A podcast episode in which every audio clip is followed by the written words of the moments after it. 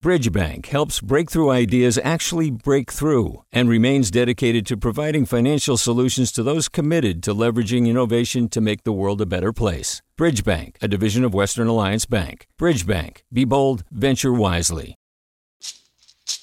Hey, it's Glynn Washington from Snap Judgment. And if you love what you're hearing, and I know you love what you're hearing, please consider becoming a KQED member. Special access to cool events, behind the scenes footage, and so much more. Plus, you'll sleep better at night knowing you did your part for the community you depend upon. It's in you. Please be in it. Visit donate.kqed.org slash podcasts to sign up now. That's podcast with an S. Thanks. From KQED. This is the California Report. Good morning. I'm Lily Jamali. There is some light at the end of the shelter in place tunnel. Governor Gavin Newsom is laying out a roadmap for what the easing of California's coronavirus lockdown might look like. But at his daily briefing on the state's approach toward managing the pandemic, he ruled out a return to the way things were just a month ago. Normal it will not be, he said yesterday. And as KQED's Guy Marzorati reports, the governor also stopped short of setting an end date for the state's stay at home requirements. Newsom wants to see progress in six areas before California can reopen. They include widespread testing, well resourced health systems, protections for the most vulnerable residents, and the development of therapeutic drugs to treat coronavirus. And Newsom says it won't happen all at once. There's no light switch here. I would argue it's more like a dimmer, this toggling back and forth between more restrictive and less restrictive measures. Sonia Angell, director of California's Department of Public Health, says when it comes time to open businesses and schools, physical distancing will still need to be followed. This time period that we're entering is not about going back to where we were before. It's about going forward in ways that is help, are healthy for all of us. But it won't look the same. Angell says Californians should be prepared to see restaurants with fewer tables, people still wearing masks, and if cases spike, another lockdown. For the California Report, I'm Guy Marzorati. Airports around the state have taken a huge hit as the coronavirus crisis has all but shut down air travel. They're about to get some help thanks to the federal government's recently passed $2 trillion relief package. KQED's Dan Brekke has that story. Major airports like those in Los Angeles and San Francisco have seen passenger traffic fall by 95% or more since the coronavirus outbreak took hold in California. And the downturn is hitting smaller airports that rely on local revenue for construction, maintenance, and safety projects. To help facilities large and small get through the crisis, the Federal Aviation Administration announced yesterday it's distributing $10 billion to 3,000 airports nationwide. As California's share of that relief, 188 airports will get a total of $1.1 billion. The biggest recipients statewide will be major air hubs like LAX, which will get $323 million to pay for salaries, utility bills, or just about any other need. And even tinier terminals like Trinity County's Lonnie Pool Field and Wasco Kern County Airport are in line for some help. They'll get $1,000 each. Airports are expected to receive the aid by the end of the month. For the California Report, I'm Dan Brekke. Let's go to Los Angeles County, where all businesses that have remained open during the outbreak must now provide face coverings for their employees. That's according to a new order issued by the county's health department. And as KCRW's Benjamin Gottlieb reports, the directive is just one part of new, stricter guidelines set to go into effect by the end of today. From supermarkets and restaurants to banks and even car repair shops, all essential businesses in LA County must follow this face covering order. LA County Supervisor Kathryn Barger tells KCRW that sheriff's deputies will give warnings to businesses that don't comply and, quote, may opt to issue a citation if things escalate. Essential businesses must also do the following Regularly disinfect surfaces that lots of people touch, including things like pay portals. Provide hand sanitizer, soap, and water, or some other disinfectant at the entrance of their business for both customers and employees. And also limit how many people can come inside so that physical distancing can be maintained. LA County's updated rules also require anyone who wishes to enter an essential business, employee, or customer to wear a mask or cloth face covering. Many of LA County's 88 incorporated cities already had an order requiring face coverings on the books, but this county directive brings every one of those cities on the same page. For the California Report, I'm Benjamin Gottlieb in Los Angeles. Well, there is no industry in California that hasn't been touched by the coronavirus pandemic, and that includes residential real estate. Even some of the hottest housing markets in the state are reeling from the shock. The California Report's Saul Gonzalez has that story. When real estate agent Kendall Young remembers LA's housing market just before the pandemic hit, she says that homes just about sold themselves. Two months ago, we were an incredibly hot market like a blind dog with two legs missing could sell a house, right? But now the buying and selling of homes have gotten way more difficult to do. Because of social distancing orders, real estate agents aren't allowed to host open houses. It's also more difficult for inspectors and appraisers to visit properties. And who is going to buy a home if they're newly unemployed or worried about losing their job because of the business shutdown? Real estate website Zillow reports home sales are down more than 30% in the Bay Area. Southern California has seen a similar decline, with purchases is at a six year low. Real estate agent Kendall Young. We're going to enter into a period of chaos. And Young says that chaos might not benefit people who are looking to buy an affordable home in California and who are thinking coronavirus fears might just drive real estate prices down. That's because, pandemic or no pandemic, the state still has a huge housing shortage. Housing inventory was already at an absolute complete low. And that isn't going to get fixed by this coronavirus, right? We're not all of a sudden going to get a whole bunch of new inventory. One bright spot, unlike other states, California is allowing new housing construction to continue during the pandemic as an essential business. For the California Report, I'm Saul Gonzalez in Los Angeles. Always looking for a bright spot these days. Thanks to Saul for that story. Well, with the economy thrust into turmoil by the pandemic, we've been spending a lot of time thinking about what the way out of this once in a century moment might look like. So we called up Mary Daly, who heads up the San Francisco Federal Reserve Bank. I started by asking her if she has any doubt that what we're in right now could fairly be called a severe recession. I want to avoid labeling where we are and let history be the determinant of that. But what is clear is that we are going to have negative quarters of growth associated with doing the right thing for public health, and that our road out of that depends very much on the evolution of the coronavirus. And what does that potential recovery look like to you? You mentioned quarters plural.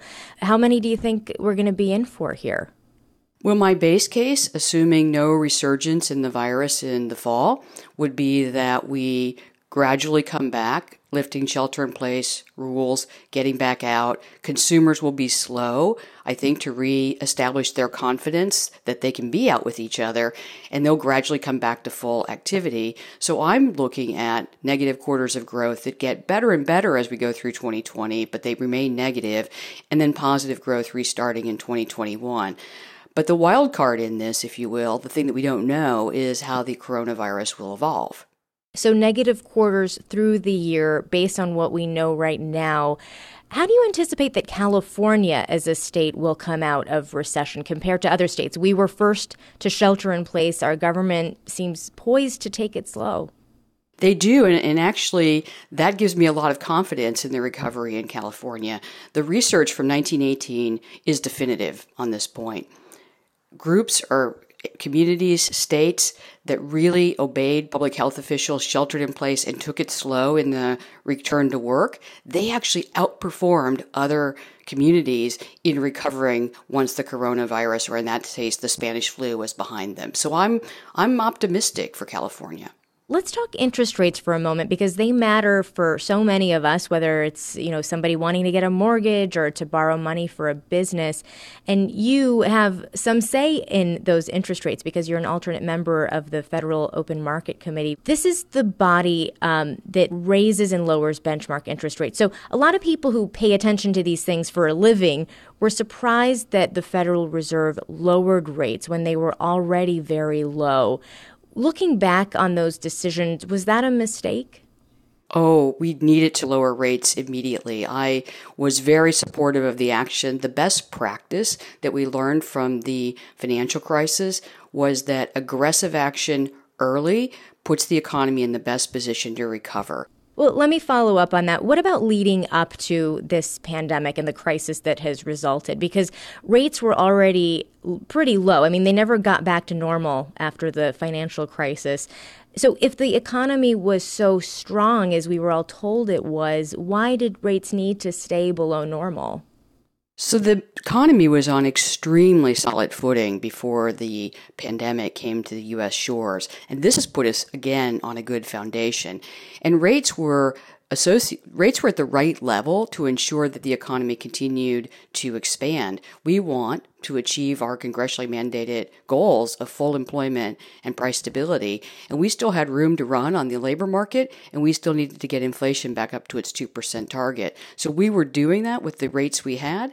And what we did when we saw that there was going to be this massive economic shock is we lowered rates to provide more stimulus to the economy to ensure it's on the best possible footing when the coronavirus is behind us. I mean, imagine how much worse it would have been if we didn't have an economy on solid footing. The last thing I want to ask you is just stepping back, how do you view this economic moment? You know, the way I view it is more a moment for the American people. The American people have collectively decided we will do the right thing for public health, even though it creates incredible pain and suffering for people who lose their jobs and lose their businesses. And the economic moment is we have to remember those individuals and leave no one behind as we recover. That's the commitment we need to make. All right, Mary Daly, president of the San Francisco Federal Reserve Bank, thank you so much. Thank you. Finally, this morning, since quarantine started in the U.S., people everywhere have rushed to take in new pets. And it's not just adoptions. According to PetPoint, a site that tracks data from animal wellness agencies, the rates of pet fostering have exploded too. KCRW's Danielle Chiriguayo has more from LA on the benefits of having a pet in the COVID 19 era. Chris Ramon manages the animal foster program at the Pasadena Humane Society and SPCA. As COVID 19 started to make its way through Southern California, Ramon got nervous.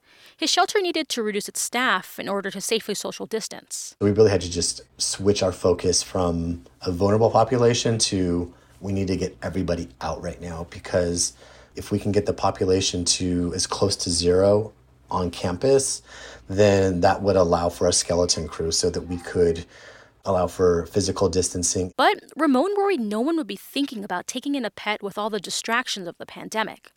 So he and his team turned to social media, posting cute pictures of cats and dogs and urging Angelenos to foster an animal. The results blew him away. It was amazing to see that first kind of wave of emails that came in that said, I'm being asked to stay home for the next two or three weeks because of COVID 19. So, since I'm here, let me go ahead and foster an animal since they knew that we needed the help. The Pasadena Humane Society has received more than 1,500 emails in the past month from people who want to help. And Pasadena is not alone. Shelters across Los Angeles have seen similar rises in foster and adoption numbers. So, what is it about animals that appeals to people during a crisis? Karen North is a professor of communication at USC. Bringing in an animal is one way of meeting some emotional needs and providing emotional support for those of us who are in distress, which is pretty much everybody these days. North wants to make sure, though, that pet adopters are not taking on more than they can handle. I do worry that in times of distress, people are more drawn to try to take on a pet because they think that they need it, and they forget that although their needs are being met, they also have to give back and actually care for a living thing. But plenty of people are well equipped to care for animals during this uncertain time. Take Mara Rodriguez. She's a zookeeper at Moorpark College near Simi Valley. I feel so blessed that I'm around this group of animals that has no idea what's going on in the world. Rodriguez has worked with animals her entire career, and they make her happy. I just walked two goats, and I haven't felt that much joy in my heart in so long because the unfortunate events that surround all of us right now I just forgot about them for a good 20 minutes as I ran around the zoo with these goats who were funny and eating their yams and carrots like it was the greatest tasting thing they've ever had. She says it's comforting to know that in our time of need, our four legged friends have got our backs, whether that's a cat, a dog, or even a goat. For the California Report, I'm Danielle Chiriguayo in Los Angeles. And that is the California Report for this Wednesday, April 15th, a production of KQED Public Radio. I'm Lily Jamali. Be well, everyone, and thanks for listening. Support for the California Report comes from California Earthquake Authority, offering earthquake insurance to help Californians protect their financial futures. EarthquakeAuthority.com.